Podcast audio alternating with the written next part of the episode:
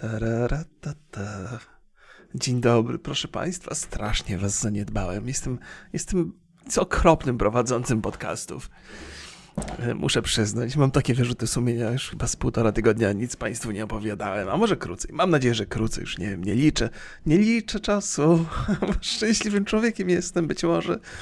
Być może sam przed sobą udaję, może jestem nieszczęśliwy i płaczę gdzieś tam w poduszkę, jak nikt nie patrzy, nie wiem. Nie no, nie, wiem, że nie. Myślę, że jestem szczęśliwy, ale może to minąć w każdej chwili szczęście. To jest taki ulotny stan, proszę Państwa. Ale dlaczego ja was, czemu ja was, czemu ja was zaniedbałem? Dlaczego byłem takim okropnym prowadzącym? Dlaczego to jest wstyd i hańba? I wszyscy podcasterzy mnie teraz pokazują palcem na ulicy i mówią, patrz, ten miał taki sympatyczny program, robił w internecie, a teraz dwa tygodnie prawie przerwy. Niebywałe. Żebyśmy nie upadli tak jak on. Żartuję, żartuję, trochę żartuję, proszę Państwa. No, podcasty to są, to jest taka, to jest taka, to jest taka rzecz, która czasami, nawet ci najpopularniejsi podcasterzy mają czasami przerwy różne, czasami długie, zaskakujące, czasami tak zaskakujące przerwy, że zastanawiam się, jak to możliwe, że oni są nadal tacy bardzo popularni. Ja czuję się winny bardzo. Ale dlaczego, proszę Państwa? Y, co, co się stało? No, mogę wskazać winnego palcem, proszę Państwa. Winnym jest Dobry Doktor, czyli serial, który się przytrafił na Netflixie, który się nazywa Good Doctor, przy, który binge'uje, binge-watchuje ostatnio jak szalony. Po prostu każdą wolną chwilę spędzam przy tym serialu i to jest fantastyczny serial. Och, Niestety tylko trzy sezony są na Netflixie, oryginalnie chyba już jest pięć zrealizowanych. Och, to jest cudowna opowieść. Opowiem Państwu trochę, dlaczego ona mi się podoba. Dlatego, że to jest e, fantastyka, proszę Państwa. I nie jest to fantastyka e, naukowa w żadnym razie. Jest to fantastyka, ale z zupełnie innej perspektywy. Zakładam, że. Bo to jest opowieść o, o, o lekarzach. Głównym bohaterem jest lekarz, który jest autystyczny. Zatem ma duże problemy z komunikacją, za to jest genialny w tych kwestiach medycznych. E, absolutnie cudowny, młody człowiek, bardzo sympatyczny. Ale no też taki zagubiony trochę w tym świecie. Trudno mu się wyrazić, trudno mu reagować na na interakcje międzyludzkie i tak dalej. Bardzo często te takie sytuacje, w których on się znajduje, są trudne do zniesienia, trudne do wyjaśnienia, wytłumaczenia. E, to jest takie zarzewie tej całej, całej historii. Dlaczego powiedziałem, że to jest historia fantastyczna? Ponieważ to jest jedna z, jedna z moich ulubionych form opowiadania historii, e, że nie przedstawia prawdziwych ludzi, ale zadaje pytanie, co by było, gdybyśmy byli lepsi niż jesteśmy, gdybyśmy byli lepszymi ludźmi, gdybyśmy byli bardziej sympatyczni, bardziej wyrozumiali, bardziej pracowici, i, i, I, historie tych ludzi są przedstawiane za pośrednictwem serialu Good Doctor. I oczywiście, że gdzieś tam tłem jest szpital i, i przypadki medyczne różne, ale tak naprawdę przecież to chodzi o, o historie, te małe, błahe historie e, tych, tych ludzi, tych takich drugoplanowych bohaterów i pierwszoplanowego bohatera. Ludzi, którzy chcą dobrze, chcą robić rzeczy dobre. I myślę sobie tak, oczywiście, wiara, że takie ludzkie zachowania są naprawdę, byłaby czymś naiwnym i dlatego mówię, że jest to pewnego rodzaju fantastyka, ale jakże niezwykle jest to przyjemna historia i czasami, bo każdy, chce, każdy z nas chce być dobry, nie? Znaczy, już to mówiłem chyba ostatnio, że w jakiejś grze ciągle słyszę jeden taki cytat, że każdy złoczyńca jest bohaterem swojej własnej historii, więc każdemu z nas się wydaje, że, że robimy rzeczy dobre. To jest taka Good Doctor, to jest taka opowieść o ludziach, którym się wydaje, że robią rzeczy dobre i faktycznie robią. no, jestem zakochany jestem w tym serialu, w tej naiwności takiej, takiej... Yy i, i, i, sympatyczności tego wszystkiego, co tam się, tam się toczy. I muszę przyznać, że oprócz tych wszystkich opowieści, bo serial jest opowiadany proceduralnie, zatem każdy odcinek ma swoją własną historię, która jest spojona takim nawiasem wspólnym, e, fabułą i przeżyciami tego głównego autystycznego bohatera. Co w ogóle uwielbiam, bo ja lubię bardzo seriale proceduralne. One z reguły mają bardzo dużo odcinków, na długo wystarczają. E, no i, i to, to, to, co, to, co zachwyca mnie e, w tej, w tej opowieści, to to, że, e, że ci bohaterowie, mimo tego, że są niezwykle sympatyczni i chcą robić i robią rzeczy dobre, to bardzo często są zapraszani do tego serialu w taki sposób, że nie do końca ich, jakbyśmy dostawali bohatera, którego nie mamy polubić, ale twórcy serialu dają nam czas, żebyśmy go poznali. I każdy, każdy, kto tam się pojawia, jest na początku taki, o, taki niesympatyczny, niefajny. Mówię, kurde, e, bo i, i, I, myślisz sobie, a to będzie ten zły, na którym będę skupiał uwagę. A potem się okazuje, że on ma swoje przemyślenia, że on ma swoje powody, że być może się pomylił, a być może miał rację, ale nie rozumiałem tego, nie rozumiałem jego perspektywy. Ci wszyscy ludzie, którzy tam są tymi bohaterami dru drugoplanowymi, spotykają się za, gdzieś tam na pewnym etapie po raz pierwszy z tym autysty, autystycznym doktorem i cała, jakby ca, całe to najważniejsze tło tej historii polega na tym, że on, ten bohater na pierwszy rzut oka, wydaje się absolutnie na niewłaściwym miejscu, że on się nie nadaje na lekarza, że jest niewiarygodny, że jest na pierwszy rzut oka niezwykle niezręczny, co w przypadku chirurga jest w ogóle wyklucz, wykluczające. Okazuje się, że nie, nie, jego niezręczność jest tylko w komunikacji, ale, ale nasze postrzeganie tej jego niezręczności przenosimy na każdy możliwy aspekt życia. I każdy z tych bohaterów pobocznych styka się z nim pierwszy raz i ma taką reakcję negatywną, i potem zmienia się pod wpływem e, tego dobrego doktora, tego jak on działa, jak on funkcjonuje. E, I jest, jest, jest to fajne. To fajne jest, cholera. No i dlatego właśnie binge-watchuję ten serial jak szalony od e, przesadnie długiego czasu. Jeszcze trochę, trochę będę, będę go oglądał. Więc tak Państwu chciałem opowiedzieć wstępnie. I muszę powiedzieć też, spróbuję Państwu też odbić to trochę od swoich życiowych, od swoich życiowych historii. A w zasadzie to są, to są opowieści mojej, mojej żony, która zresztą zasypuje mnie ostatnio opowieściami, ponieważ skończyła właśnie czytać książkę o seksoholikach i ta książka ją tak tak ją wzburzyła i zaskoczyła, że po prostu każda że mam, ja nie czytałem tej książki mam wrażenie, że wszystko o niej wiem. Po prostu nie, nie mogę się opędzić od swojej żony. Je, muszę iść na przykład ściku, a moja żona mi zaczyna opowiadać historię. Ja po prostu stoję i, i, i, i zaczynam podskakiwać. Mówię, kochanie, już skończ już, bo nie mogę. tak mnie trzyma cały czas. I opowiada mi, opowiada. Tak podekscytowała się bardzo mocno. Pomyślicie, o, seksoholiki, seksoholicy, ha, ha, ha, ha, ha, ha. Ciekawe, jakie historie ci ona opowiada. One są bardzo ludzkie historie. E, I Państwu kilka tych opowieści przytoczę przy jakichś tam okazjach, bo, bo są ciekawe i zaskakujące. Ale tak czy inaczej, Muszę zapytać, zapytam moją żonę, co to jest dokładnie za książka i Państwu opowiem, bo na pewno jakaś tam wartość jest poznawcza w niej, w tej książce, nie, niezwykła. Ale dlaczego o, tutaj zahaczyłem trochę o moją żonę? Otóż wracając do tego, tego, tego mm, autystycznego lekarza w, w serialu Good Doctor, moja żona miała kiedyś koleżankę na uczelni, która była głucha. Głucha albo nie wiem, czy to w ogóle można mówić głucha, to, czy to jest też obraźliwe, nie, nie wiem, no nie słyszała, o tak, niesłyszącą. E, albo absolutnie niesłyszącą, albo do tego stopnia, że, że no, no słuch tam no nie mogła polegać na słuchu. Osoba, która ma takie problemy, nie słyszy także jak mówi sama, w związku z tym bardzo często jej wymowa jest niespecjalnie dokładna, te słowa się zlewają razem. No ciężko kogoś nauczyć mówić, jeżeli on nie słyszy tego, jak inni mówią. Nie? To, jest, to, jest, to jest złożony problem.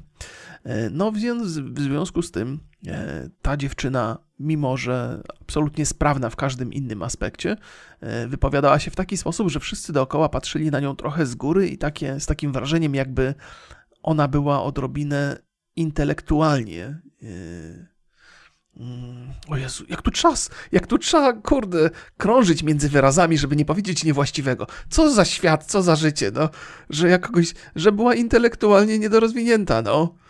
No i teraz myślę, czy to jest też zły wyraz, który nie mogę powiedzieć? Ja wiem, ja wiem, staram się, staram się e, wypowiadając dbać o to, by nie urazić. Znaczy, nie chcę nikogo urazić, nigdy, nigdy, nigdy. Natomiast język nasz, taki powszechny, został uszczuplony niezwykle mocno ostatnio, ponieważ cała masa przeróżnych słów jest urażająca uczucia. I, i to, jest, to jest prawda, że są wyrazy, które urażają uczucia. Ja to rozumiem, ale niezwykle ciężko mi lawirować pomiędzy tymi, które są nadal dopuszczalne. Więc mam z tym pewien problem. E, ale doszliśmy jakby do sedna historii, prawda? Więc jest dziewczyna niesłysząca, która mówi niewyraźnie, w związku z tym wszyscy myślą, że jest intelektualnie upośledzona. I tak ją traktują niestety, a nie jest przecież. Więc to jest, e, że w przypadku takich osób, które mm, poza normą się znajdują pewną, musimy poznać tych ludzi, by móc ich e, zacząć traktować z, z należytym szacunkiem. E, ale to jest coś, co chyba trzeba zaakceptować. To jest część ludzkiej natury. Nie potrafimy, choćbyśmy nie wiem, jak bardzo byli otwarci, nie potrafimy inności zrozumieć na pierwszy rzut oka. Na to, jest, na to potrzeba trochę czasu i nie wynika to ze złej ludzkiej natury, tylko po prostu z tego, że nie jesteśmy w stanie rozpoznać tych pozostałych cech, jeżeli jedną, e, jeżeli, jedna, jeżeli jednej brakuje. Jeżeli ktoś mówi niewyraźnie, to nam się wydaje, że wszystko w nim jest niewyraźne. Rozciągamy tę jego wadę na całą masę innych różnych rzeczy i, i traktujemy go trochę inaczej. I tak samo było z tym e, atypowym lekarzem, że też tę jedną jego wadę komunikacyjną rozciągano na wszystkie umiejętności, także chirurgiczne, to wzbudzało pewne obawy. Ale zawiłą historię Państwu opowiedziałem, tak? Tak myślę. No, dobrze. Muszę się napić teraz. Przypomniała mi się inna koleżanka mojej żony. To Państwu powiem to jeszcze jedną historię. Moja żona miała koleżankę e, na uczelni, która e, pochodziła z Brazylii. E, to, to, była, mm, to była rodzina, która wyjechała do Brazylii lata temu. Ta dziewczyna już się urodziła e, w Brazylii. Czyli tam jakby uczyła się języka polskiego za granicą. Ten język polski nie był jej pierwszym językiem, tylko tam drugim. I nie posługiwała się tym, tym językiem jakoś wyjątkowo dobrze, ale, ale to akurat nie, nie jest w tej historii specjalnie istotne, bo wszyscy wiedzieli, że jest dziewczyną zagraniczną. I miała czarnoskórego narzeczonego. Ta, ta dziewczyna, co jest zawsze jest absolutnie uzasadnione, bo, bo, bo tak sobie wybieramy miłości swojego życia, jak mamy ochotę, jak nam serce podpowiada. I zwłaszcza w jej kraju było to absolutnie normalne i niezaskakujące, natomiast w Polsce było to sporym problemem. Jako, że działo się to jakieś 20 lat temu, to nie wiem, czy to się dzisiaj zmieniło. Może tak, może niekoniecznie. To jest pytanie, na którym być może sobie wspólnie powinniśmy odpowiadać gdzieś po drodze. Tak czy inaczej, bali się chodzić razem za rękę na mieście tutaj we Wrocławiu, bo bali się agresji, z którą zresztą spotykali się wielokrotnie. Kiedy biała dziewczyna jest z czarnoskórym y, mężczyzną w Polsce, to wzbudza niechęć pewnych środowisk. I myślę sobie. Znaczy co ja sobie myślę? No myślę sobie buraki, łotry, łobuzy i niedorozwoje, nie no, tak sobie myślę, no. Co to ma znaczenie? Kto kogo kocha i w jaki sposób, nie? To już można rozciągnąć w ogóle na, na bardzo, bardzo szeroko. Ale jakby rozumiem, rozumiem tą taką e, niechęć do inności, wynikającą z pewnych wąskich horyzontów i pewnego życiowego nieogaru, ale miłość to jest coś pozytywnego niezwykle. Czy nie powinno to wzbudzać naszych pozytywnych uczuć zawsze, niezależnie w jakiej konfiguracji się odbywa gdzieś tam na naszych oczach? Powinno, cholera. I myślę sobie, że to zawsze, zawsze jest takie, zawsze jest takie, że, że skąd się bierze ta nienawiść, ta niechęć ja myślę, że ona się bierze ze strachu i z zazdrości. Że z takich, z takich, że czegoś nam brakuje w życiu bardzo mocno, czegoś nie rozumiemy w życiu bardzo mocno i rzeczy, które mm, e, ludzie, którzy to mają, ludzie, którzy przeżywają coś więcej, e, że reagujemy, że wtedy są, są, są, są ludki, które reagują na to agresywnie że to jest naprawdę nie atak na tych ludzi, których obdarzamy nienawiścią, tylko na samych siebie. Że to jest nienawiść wobec nas samych, którą wyrażamy atakując innych. Ach, to są złożone problemy. To są złożone problemy. To są takie rzeczy, które właśnie przychodzą, przychodzą do głowy po obejrzeniu serialu o ludziach, którzy odpowiadają na pytanie, co by było, gdybyśmy byli dobrzy dla siebie nawzajem. I sobie, dlaczego nie możemy być dla siebie dobrzy nawzajem? Ja tam czasami mam takie wybryki, że wkurzę się na jakąś babę, co mi się w kolejkę właduje w sklepie, ale to jest maks mojej frustracji wobec ludzi, nie? Jest to, jest to namacalne nie? w danym momencie. No, ktoś mi się władował w kolejkę i ja warczę trochę na niego, czasami coś tam powiem, ale to jest wszystko, co mi się zdarza. Nie mam takiej, nie mam takiej niechęci. No nawet, nawet a, a, do antyszczepionkowców nie mam jakiejś niechęci. Mam wśród swoich znajomych z podstawówki i potem ze szkoły średniej takiego chłopaka, właściwie teraz faceta, no w moim wieku, nie? Stary dziad, krótko mówiąc, który jest bardzo nastawiony negatywnie do szczepionek, ale za każdym razem jak podejmuję z nim dyskusję i to nawet na Facebooku, to dyskutujemy bardzo kulturalnie. Ja mam e, ja mam e, dużo, dużo szacunku do niego, chociaż czasami mam wrażenie, że gdzieś tam na tym etapie, kiedy straciliśmy ze sobą kontakt e, do, do teraz, to musiał się zdarzyć jakiś wypadek i on się uderzył mocno w głowę i to uzasadnia jego przemyślenia dzisiaj. I teraz powiecie, hej, halo, halo, halo, jeżeli uważasz, że ktoś ma inne poglądy niż ty, to znaczy, że jest upośledzony albo się uderzył w głowę, coś mu się stało? No tak uważam. Przepraszam, przepraszam, słuchajcie. Okej, okay. E, to jest tak. Spójrzmy na to tak neutralnie, że to, to nieważne, czy, czy macie takie poglądy jak ja, czy nie ja. Czy czujecie się urażeni, że ja tak pomyślałem. No, gdzieś tam człowiek buduje, poprzez swoje poglądy buduje swoją tożsamość. To jest coś, na czym się opieramy. To jest taki fundament, na którym, na którym jest nasze całe życie zbudowane.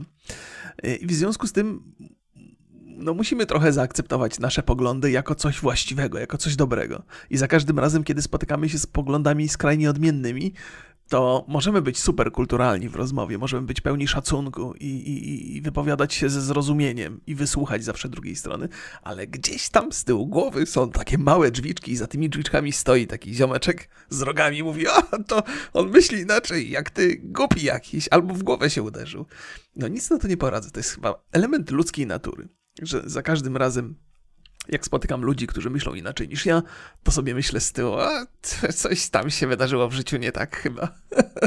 Bo tak jest łatwiej, ok? No ja jestem, mam pewne zrozumienie dla, dla moich własnych potrzeb, nie?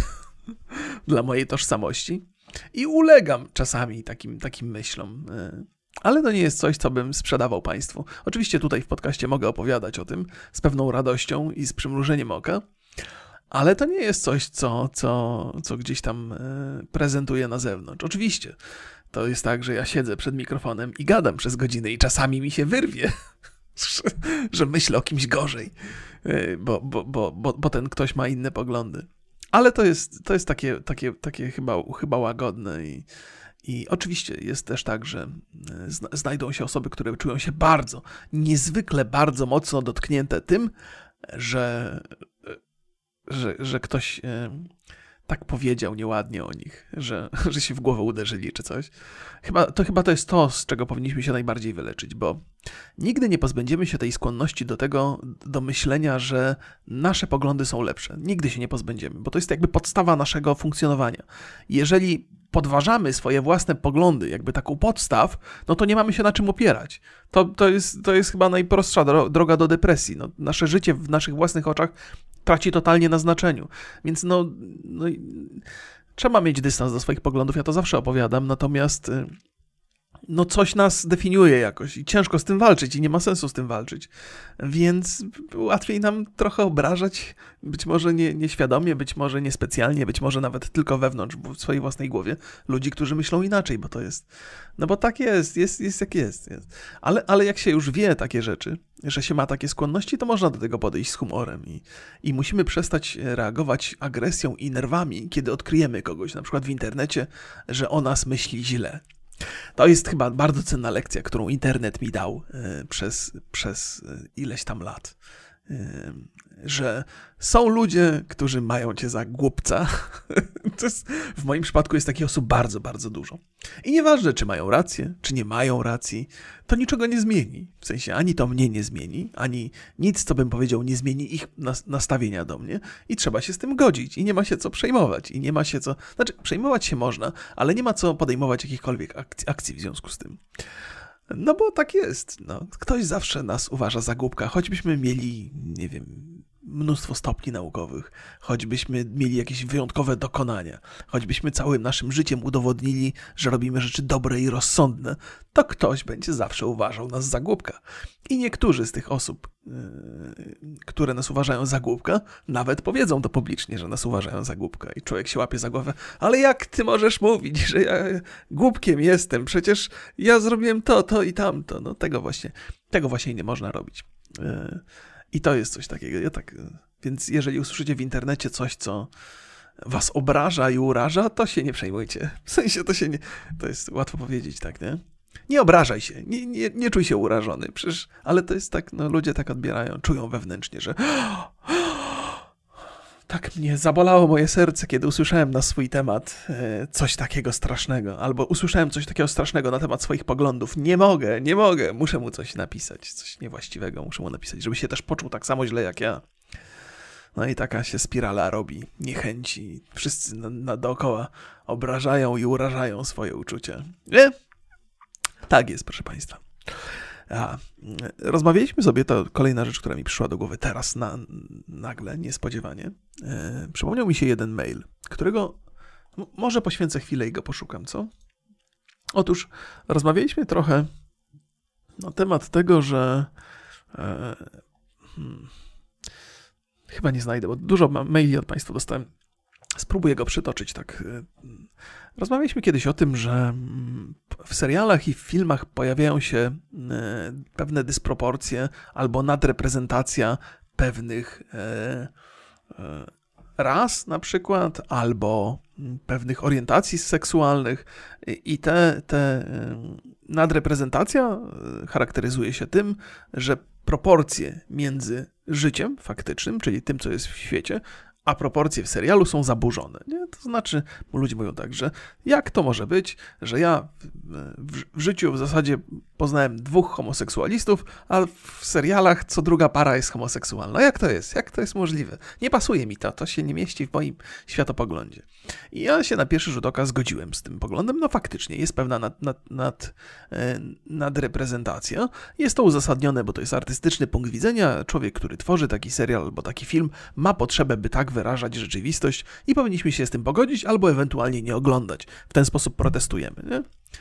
E, business is business w takim brutalnym wydaniu i jeżeli pewne formy albo pewne ideologie prezentowane w serialach nam nie odpowiadają, przestajemy te seriale oglądać. W rezultacie e, te seriale nie zarabiają tak dobrze i twórcy zaczynają e, prezentować inne ideologie i tak to się kręci w kółko. Więc jeżeli, ja to zawsze mówię, jeżeli, jeżeli komuś coś tam nie pasuje, to nie ma co za bardzo protestować, można, można po prostu nie oglądać i tyle. I, i to by zamykało do pewnego stopnia tę opowieść.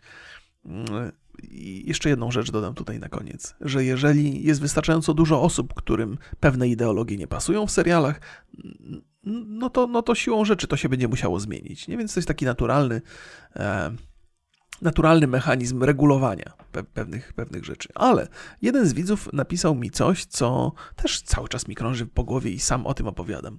Otóż ta nadprezentacja, ten, ten przerost, e, te, te dysproporcje, które się pojawiają w serialach, są zrobione, ro, zrobione do pewnego stopnia celowo, ponieważ jeżeli będziemy zasypywani pewnymi niekonwencjonalnymi formami zachowań w serialach i w filmach, to jeżeli E, napotkamy takie sytuacje w życiu codziennym, co się oczywiście może przydarzyć, to będziemy je traktowali zupełnie normalnie, jakby nic się nadzwyczajnego nie wydarzyło.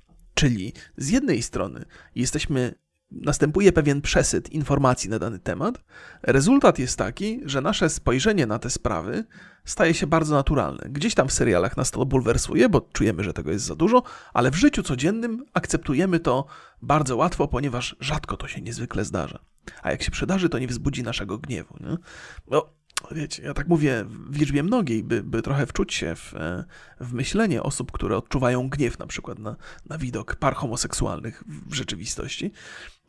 Oczywiście nie odczuwam tego gniewu, nie? tą empatią się posługuję trochę by Państwu zobrazować ten przykład. Więc przesada w pewnym miejscu e, daje taki rezultat, że w innym miejscu podchodzimy bardzo neutralnie do tego typu, te, tego typu sytuacji. Więc to jest jakiś, jakiś taki e, proces, który następuje, że tu jesteśmy zasypywani bardzo mocno, w związku z tym tutaj, kiedy mamy tego wyraźnie mniej, akceptujemy to bez większych problemów. O to chodzi chyba w tym, w tym całym procesie. Oczywiście to nie jest tak, że ktoś to przemyślał, że ktoś zrobił tabelki i wyliczył, że tu musimy tyle, tu tyle takich par, tu takich ras, tu takich bohaterów i ludzie będą rozumieli inaczej. Nie, to wszystko działa instynktownie. Społeczeństwo mm, funkcjonuje trochę jako jeden organizm i jeżeli jest potrzeba, by taką rzecz zaakceptować, to gdzieś tutaj się pojawia e, jakiś mechanizm, który, który to ułatwia. Nie? Tak się zmieniamy w sposób bardzo naturalny. Ja wiem, że mamy taką skłonność i to jest taka skłonność związana chyba z teoriami spiskowymi jednak. Że, że mamy taką skłonność do myślenia, że ktoś nam narzuca ideologię i że to nie, nie, że całe społeczeństwo nam narzuca ideologię, tylko że jest jakaś grupa, jakaś tajemnicza organizacja, jacyś ludzie ukryci, pewnie jacyś super bogaci, których nie widać na pierwszych stronach gazet, których nie, nie widać w social media, ale oni stoją tam i trzymają te, te sznurki, pociągają za te sznurki i zmieniają świat tak, jak im się podoba, żeby mieć więcej pieniędzy, więcej zarabiać i więcej bardziej nas krzywdzić. I być może są tacy ludzie, którzy potrafią pociągać za różne sznurki, ale zdecydowanie prze, prze, przeceniamy ich wpływ na to, w jaki sposób wygląda społeczeństwo. E, I że bardzo dużo rzeczy dzieje się w sposób taki naturalny, organiczny, bo jesteśmy zbyt wielkim organizmem, by móc przeprowadzać operacje na nim e, w sposób bardzo precyzyjny. To, że zastosujemy jakieś środki z jednej strony, nie spowoduje, że nagle społeczeństwo kompletnie zmieni swój punkt widzenia. To są procesy, które gdzieś tam trwają latami, zmieniają się, czasami są intensywniejsze, czasami mniej intensywne. I nie ma się co denerwować. No, trzeba obserwować. To jest ciekawe zawsze, jak się zmieniają ludzie, jak się zmieniają filmy, jak się zmieniają seriale, jak się zmieniają e, twórcy, scenarzyści, reżyserowie. To jest bardzo, bardzo interesujący proces. Ja mam tak, że opowiem Państwu z moich osobistych yy, takich yy, obserwacji i, i Okej, okay, że przydarzają się też rzeczy, które mi totalnie nie pasują, które mnie odrzucają, mnie denerwują. Chciałbym, żeby było inaczej, ale rozumiem, że to jest pewien proces i muszę jakoś to przeżyć. Otóż ja mam Teraz będę się usprawiedliwiał. Ja mam bardzo duży problem, by czytać książki, albo grać w gry, albo oglądać seriale, w których bohaterem głównym jest kobieta. To jest okropne, że tak mam, ale i tu jest, tu na, następuje ten moment usprawiedliwienia. Ja mam niezwykle silną potrzebę wczuwania się w, w, bohatera. E, więc kiedy kiedy jest kobieta tym bohaterem, to ja nie potrafię tego, nie potrafię wejść tak w to bardzo, nie potrafię zrozumieć jej zachowań, reakcji, powodów, dla których tak robi. Tak samo jest w książce, tak samo jest w grze, tak samo jest w filmie i w serialu. Ciężko mi, ciężko mi się za to zabrać, ciężko mi w to wniknąć do tego stopnia, do którego lubię, więc nie jest to dla mnie nie tyle niekomfortowe, co nie jest to dla mnie łatwe, proste i, i takie naturalne.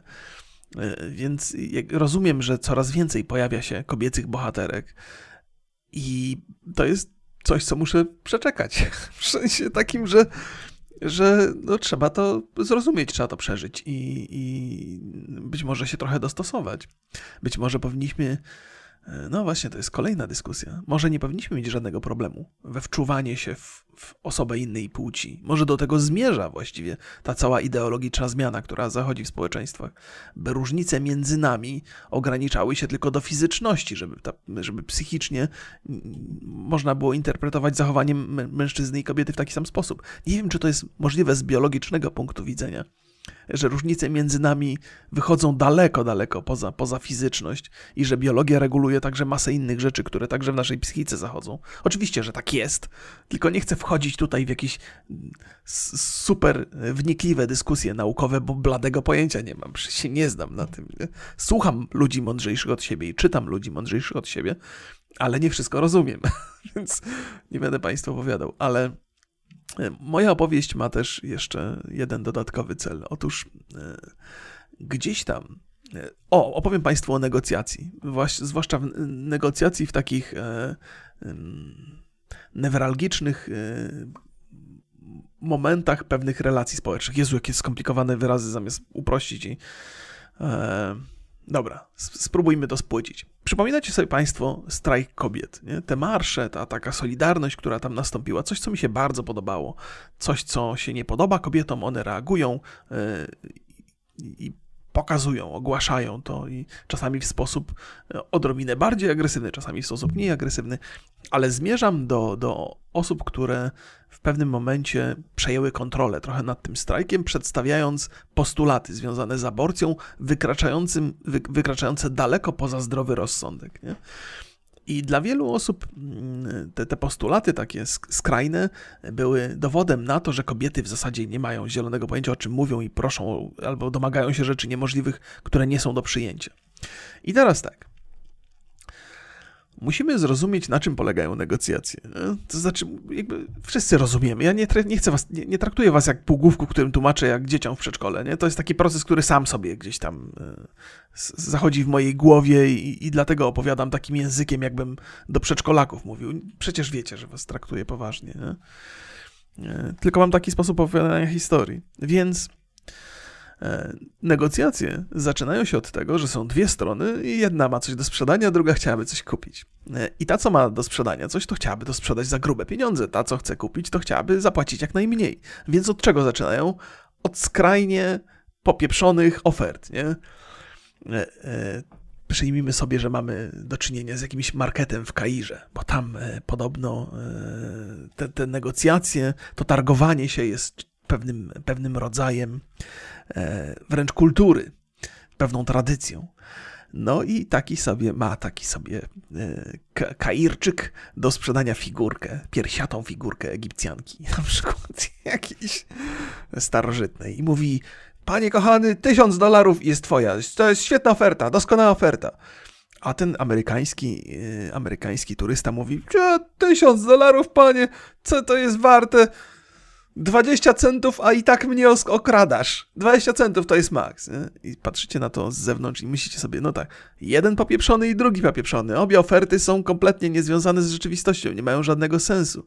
Ale na tym polegają negocjacje. Wymyślamy sobie skrajnie, niemożli skrajnie niemożliwą do zaakceptowania ofertę, druga strona robi dokładnie to samo, i jeżeli wszystko odbywa się zgodnie z planem, to spotykamy się gdzieś po środku nie? i znajdujemy najlepsze rozwiązanie i dla mnie, i dla kupującego. Tam zawsze jedna ze stron jest bardziej zwycięska, druga odrobinę mniej. I dlatego na, na, na, na te wszystkie wariatki, które gdzieś tam ostatecznie stały na czele Marszu Kobiet, oczywiście Okej, okay, teraz powiedziałem wariatki, użyłem słowa wariatki, koniec, to już koniec mojej kariery w internecie. Yy, więc, y, ale tak myślę, że, że gdzieś tam e, w ostatecznym momencie, kiedy dochodzi do negocjacji, to stają dwie grupy wariatów naprzeciwko siebie. Wariatki, które mają postulaty kompletnie nie do zaakceptowania, i z drugiej strony wariaci, którzy też zmienili ustawę związaną z aborcją w sposób nieakceptowalny. Niestety, w tym przypadku wariaci wygrali. Mówię niestety, bo moje myślenie na temat aborcji bliższe było postulatom kobiet, nawet tym skrajnym i drastycznym. I powiecie, jak to możliwe? Przecież ty masz dwójkę dzieci, jesteś kochającym ojcem. No pewnie, że jestem. To w ogóle nie ma żadnego związku. Ja, jeżeli chodzi o kwestię aborcji, to bardzo mocno jestem po stronie kobiet i nie, nawet nie będę próbował tutaj e, Oj, to jest dłuższy temat, nie? To, jest, to, to wymaga dłuższej analizy i, i, dłuższych pogadanek. Może kiedyś o tym pogadamy sobie, jeżeli ta sprawa będzie bardziej mm, bieżąca, nie? Ale, ale ja tutaj mam pełne zrozumienie dla kobiet i pozostawiłbym im pełną, e, pełną decyzyjność w, w tej kwestii. Zresztą zaostrzenie e, tej, tej ustawy aborcyjnej to także zdaje się być e, pomysł kobiecy, nie? Więc, więc może tak jest, może to faktycznie jest dyskusja między kobietami. Więc ja jako, jako szanujący się facet tutaj nie będę głosu podejmował. Poza tym jednym, który wyraziłem, e, tutaj pozostawiłbym te decyzje w rękach kobiet. Oczywiście, oczywiście mężczyźni mogą się oburzyć, co niektórzy, na, na to, że oni przecież też mają prawo, też są jakby częścią bycia rodzicem. W sensie, Boże drogi, też są częścią tego, tego za, zarodka i tego płodu i tego dziecka. No wiadomo, i chcą się wypowiadać, co niektórzy chcą się wypowiadać. No, ale ja mam raczej skłonność do tego, żeby pozostawić to w rękach kobiet i wyrażać pełne poparcie dla, dla, dla, dla swobody i wyboru i dla kontroli nad własnym życiem i nad własnym ciałem, nawet jeżeli ona nam jest nie w smak czasami.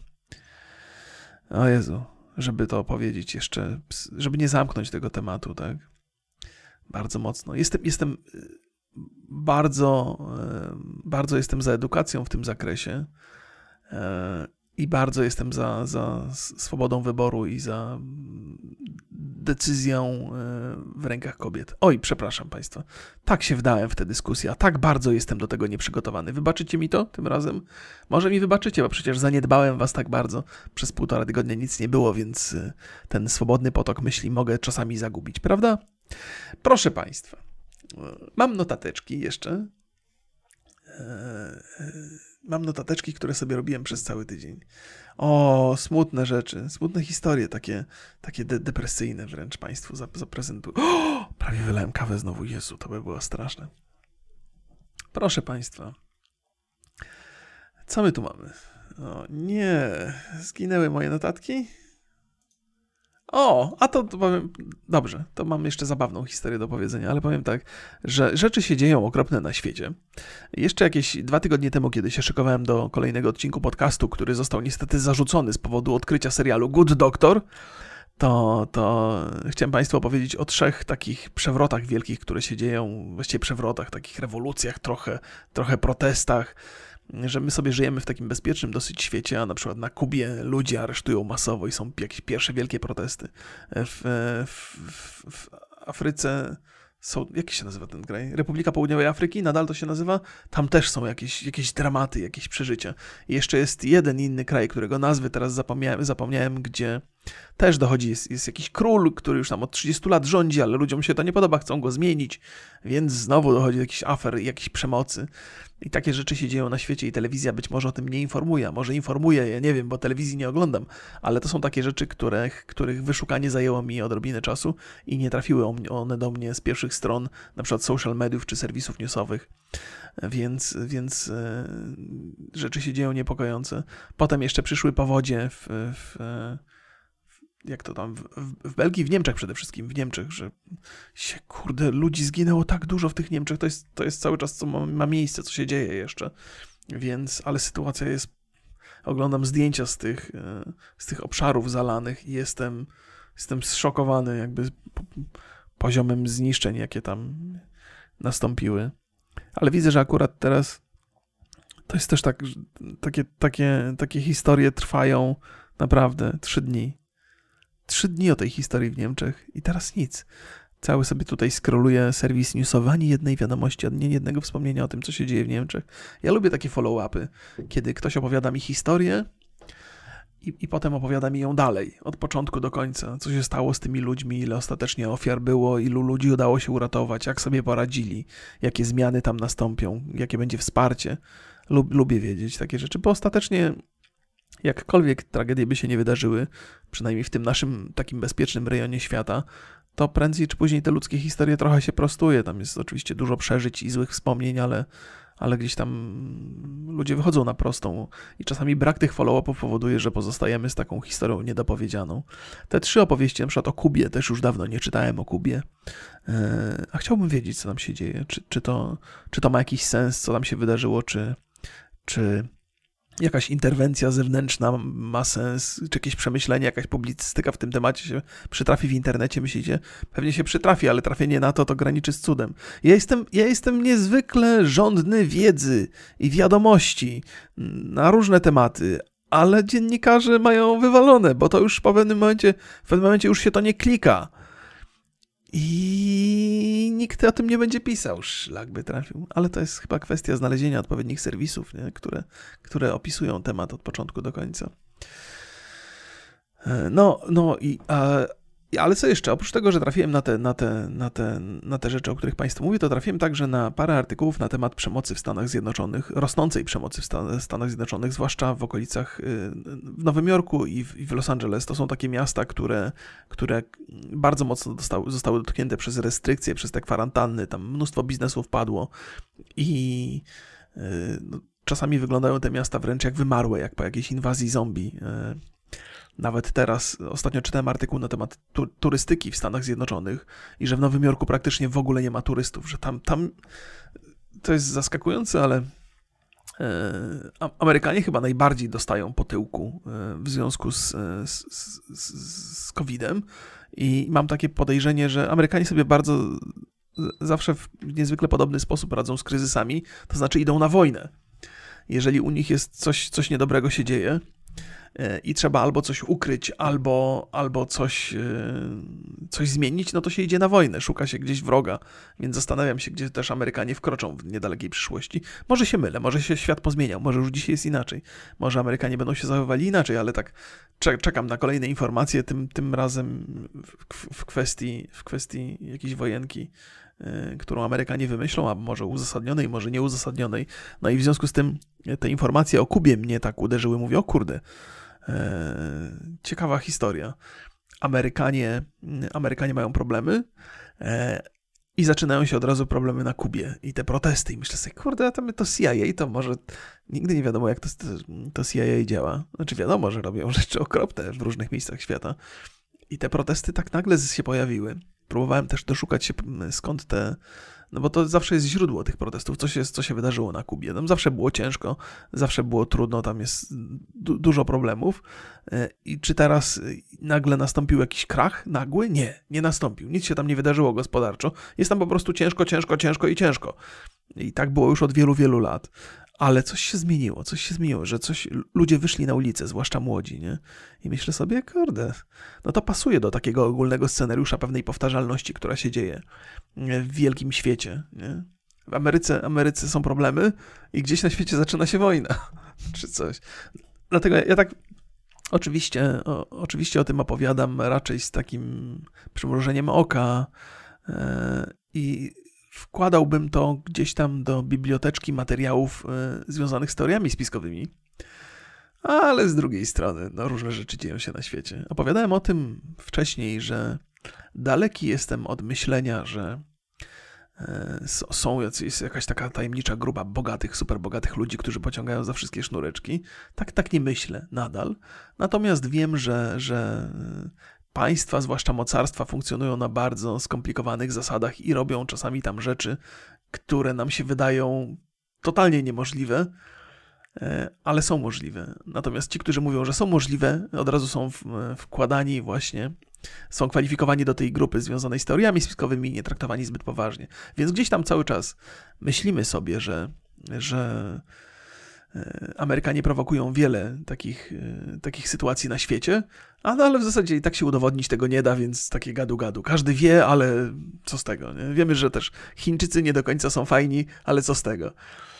Ostatnio ktoś mnie tutaj skorygował, że ja, ja się wyśmiewałem, że Chińczycy pandy uratowali i mówię, no a Chińczykom to zawsze można wierzyć. Ktoś mi napisał, no akurat w kwestii ratowania zwierząt Chińczycy sobie radzą, bo uratowali to, to i tamto. Mówię, kurde mol. No i widzicie, można myśleć źle o Chińczykach, a zwierzęta ratują, to może nie są tacy źli. No teraz jest znowu taki, e, jest taki, e, co tam się pojawiło? Co to była za wiadomość, którą przeczytałem bardzo dokładnie? Aha, że Chiny są oskarżane przez Microsoft, przez różne siedziby Microsoftu w różnych krajach o, o, o włamania i o kradzieże e, tych takich danych, e, w ogóle takich ataków e, informatycznych, o tak, hakerskich ataków. I to się trochę wpisuje w inną historię, którą gdzieś tam słyszałem na podcaście. Był gość z CIA, który opowiadał straszne rzeczy na temat Chin i na temat pomysłów Chin dotyczących dominacji światowej. Oni mają takie podejście, że mają niezwykle niezwykle skuteczną z jednej strony siłę roboczą, z drugiej strony technologię, a z trzeciej strony, jeżeli coś e, znajduje się poza zakresem ich wiedzy i umiejętności, to sobie ukradną i nie mają żadnych skrupułów. Nie? Chińczycy. I myślę sobie, no to ma sens, to ma sens, to pa pasuje mi to do ogólnej wizji, wizji Chińczyków. Ale są ludzie, którzy bardzo mocno Chin bronią i oczywiście mają ku temu powody, przemyślenia, może wiedzę, która wynika z przeczytania całej masy opracowań, publicystyki, podcastów, książek itd. Tak itd. Tak eee, no, ale myślę sobie, że gdyby Chiny stały się tym takim głównym dominującym mocarstwem na świecie, być może niektórzy uważają, że nadal tak jest, że już tak jest, no ale gdyby Chiny wprowadziły na całym świecie ten system pracy, który stosują u siebie, no to myślę, że mało kto byłby szczęśliwy. W sensie naprawdę, w porównaniu do takiego Chińczyka, który zasuwa w fabryce od rana do wieczora, to my żyjemy jak pączek w maśle. I, i wolałbym jednak, żeby chińska, chińska myśl e, nie przedostała się na nasze tutaj, tu w nasze rejony. Już wolę, wolę tę amerykańską dominację, mimo że no oni lubią mieszać, robić rzeczy nie do końca dobre e, na świecie. No ale, ale jednak człowiek sobie może siedzieć, oglądać Netflixa, opowiadać o Good Doctor i tak dalej, i tak dalej. I nawet może, może mówić, że Amerykanie są źli i nikt go nie, krzywdy nie zrobi. No. Nikt go nie zamknie w więzieniu za to.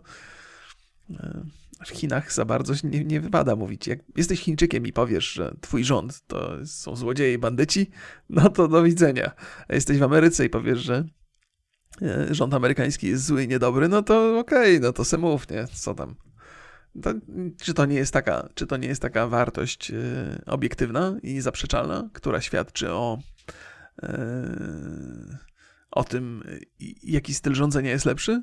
Czy też się tutaj mylę? Może się okazać, że Chińczycy wręcz uwielbiają krytykować swój rząd i jest to dopuszczalne i jest przyjmowane z, z sympatią przez rządzących. Nie mam pojęcia, nie mam ale miałem Państwu opowiedzieć zabawną historię. Otóż, y, otóż, y, proszę Państwa, odchudzanie dla mnie było rzeczą zawsze bardzo, bardzo ważną. Gdzieś mi to chodziło po głowie. To jest, jak, jak człowiek ma problemy z nadwagą i z, z rosnącą wagą, no to, to, to, to jest coś, z czego się nie, nie pozbędzie. Cały czas będzie się nad tym, przez całe życie będzie się z tym męczył. Ja się męczyłem całe, przez całe życie, do tej pory zresztą. I muszę Państwu powiedzieć, że na skutek przeróżnych eksperymentów i 44 lat doświadczeń nie da się E, lepszego sposobu na odchudzanie wymyślić niż ćwiczenia. Po prostu nie da się. W sensie można jeść mało, ale po jakimś czasie to zaczyna się robić nieprzyjemne i, i lepiej jeść więcej, sprawiać sobie przyjemność tym jedzeniem i z drugiej strony też ćwiczyć. W rezultacie otrzymujemy dwie przyjemności. Pierwsza wynikająca z jedzenia, druga wynikająca z ćwiczenia. Więc jak masz do wyboru dwie przyjemności albo e, zero przyjemności, to, to lepiej wybrać dwie, nie? Tylko, że, tylko, że niestety ciężko, ciężko się przestawić na taki mentalny e, tor, że ćwiczenia są czymś przyjemnym. To jest proces, który trwa trochę i, i już, już dzisiaj jestem na takim etapie, że jak nie ćwiczę jednego dnia, to mam takie raz wyrzuty sumienia, co jest uzasadnione, a dwa poczucie, e, że czegoś mi brakuje, że, że coś mógłbym tu zrobić lepiej, żebym mógł lepiej myśleć o sobie. Trochę się uzależniłem od tego, to dobrze, to bardzo, bardzo dobrze. Ale Wstęp do historii jest przesadnie długi. Otóż po drodze e, korzystałem z różnych diet i nawet gdzieś po drodze moja mama, wiedząc o moich przemyśleniach i problemach, kupiła mi ziółka takie na odchudzanie. Ja nigdy nie wierzyłem w tego typu. Nie ma, nie ma tutaj. Choć jak nawet jak byłem młody i głupi, choć bardzo przystojny. żartuję, żartuję. Nigdy nie byłem młody i głupi. To to, no to mówię, a, no tam będę pił te ziółka, co mi szkodzi. Pewnie nic, złego, pewnie nic złego się nie wydarzy. No i piłem te ziółka, efekt był żaden, oczywiście. Absolutnie żaden, zerowy. Ale piłem te ziółka i miałem takie poczucie, no przynajmniej coś robię, coś próbuję. To jest jakiś wysiłek, trzeba zaparzyć te ziółka. Ale któregoś dnia, któregoś razu zaparzyłem sobie ziółka w piątek wieczorem.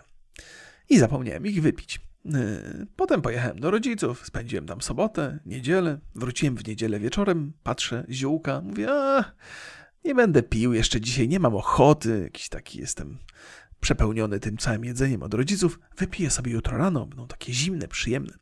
Wypiłem sobie te ziółka, miały taki już nie do końca fajny smak. Nie pomyślałem dlaczego. Myślałem, że ziółka no, czasami źle smakują, może takie miałem samopoczucie. I poszedłem do pracy. To były takie czasy jeszcze, gdzie miałem swoją wypożyczalnię DVD i tam spędzałem praktycznie cały dzień, oglądając filmy, seriale, czytając książki, wypożyczając, wypożyczając e, ludziom filmy. To była fajna praca, chociaż bez przyszłości, ale przynajmniej moja własna inicjatywa, e, moja własna firma, więc z pewną dumą i radością chodziłem tam.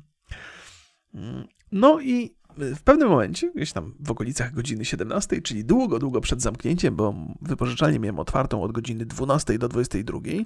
Ile to było godzin? Od 12, to jest 10 godzin. 10 godzin spędzałem w pracy. Każdego dnia. W sobotę, w sobotę i w niedzielę włącznie. W niedzielę trochę krócej, w sobotę też trochę krócej, ale 7 dni w tygodniu pracowałem. No moja firma była, więc trzeba. I o godzinie 17 poczułem jakieś tutaj problemy takie żołądkowe. Coś mnie tutaj zaczyna. Mówię, okej, okej, okay. zamknąłem na chwilę wypożyczalnię. Miałem tam ubikację na miejscu, oczywiście, 10 godzin bez ubikacji. E, nie będę Państwa wtajemniczał dokładnie w to, co się działo w tej ubikacji. To nie jest coś, o czym ja chcę opowiadać, o czym Państwo chcieliby e, e, słyszeć. Natomiast jedna wizyta nie załatwiła sprawy. Otworzyłem wypożyczalnię po chwili, mówię, o, już chyba teraz wszystko dobrze.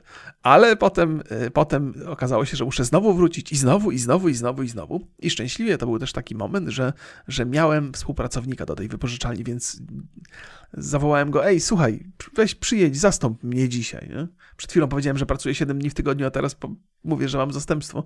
To był taki chłopak, który E, eksperymentowałem, o Jezu, muszę kolejną historię powiedzieć. Eksperymentowałem z dowozem filmów, że ludzie zamawiali filmy i ja miałem człowieka, który rozwoził te filmy. Niestety nie, nie przyniosło to wielkich korzyści, bo więcej zarabiał ten chłopak niż ja na tych filmach dowożonych, no ale, no ale to fajna, fajny w ogóle pomysł, żeśmy zawozili filmy do klienta i żeśmy odbierali potem filmy od klienta. Super rzecz, nie? Bez inter... Póki nie pojawił się internet, to, to widzicie, wyprzedzałem, wyprzedzałem czasy ze swoimi różnymi pomysłami. Ale potem internetu nie wyprzedziłem. No i ten chłopak przyjechał, e, jako że tam parę razy mnie zastępował, no to wiedział, jak to wszystko działa. No ja pojechałem do domu, schorowany potwornie już. Zimne poty wychodzą mi na czoło. Modlę się, żebym tylko dojechał e, do domu bez żadnych e, rewelacji dodatkowych. I... I dojechałem do domu i chciałem, liczyłem na to, że to się, że to się skończy zgonem zaraz, bo, bo to był najgorszy, chyba najgorsze 10-12 godzin w moim życiu, gdzie wszystko mnie bolało potwornie. Brzuch, oczywiście, głowa, jasna sprawa. I musiałem nieustające wycieczki wykonywać do E, łazienki, ponieważ moje ciało wyzbywało się płynów każdym możliwym otworem poza uszami. Po prostu nie, nie, nie, nie do opisania jest to przeżycie, kiedy to zbyt są naturalistyczne opowieści, ale niech będzie, niech wrażliwi zatkają uszy. Ale to jest taka sytuacja, że musisz iść do ubikacji i siadając na tej ubikacji, musisz także mieć przy sobie miskę, ponieważ nigdy nie wiadomo, z której strony twój organizm będzie się pozbywał rzeczy niewłaściwych dla niego i niezdrowych.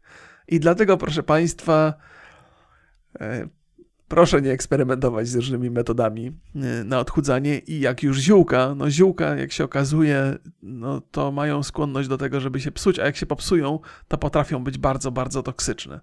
I to jest taka historia, która mogłaby się zakończyć moim zgonem, i wtedy, podczas tych 12 godzin cierpienia, wyczekiwałem tego zgonu z nadzieją. To było takie przeżycie potworne. I proszę Państwa, opowieść ta, którą będę zamykał dzisiejszy podcast, miała jakiś głębszy sens. To znaczy, ona się, zaczy... ona się wywodziła z jakiejś innej historii, którą miałem Państwu opowiedzieć na początku, ale jej nie opowiedziałem. To była historia związana trochę z, z, z takim y, nieustającym moim narzekaniem na to, że nasz układ immunologiczny, dobrze mówię? Immunologiczny?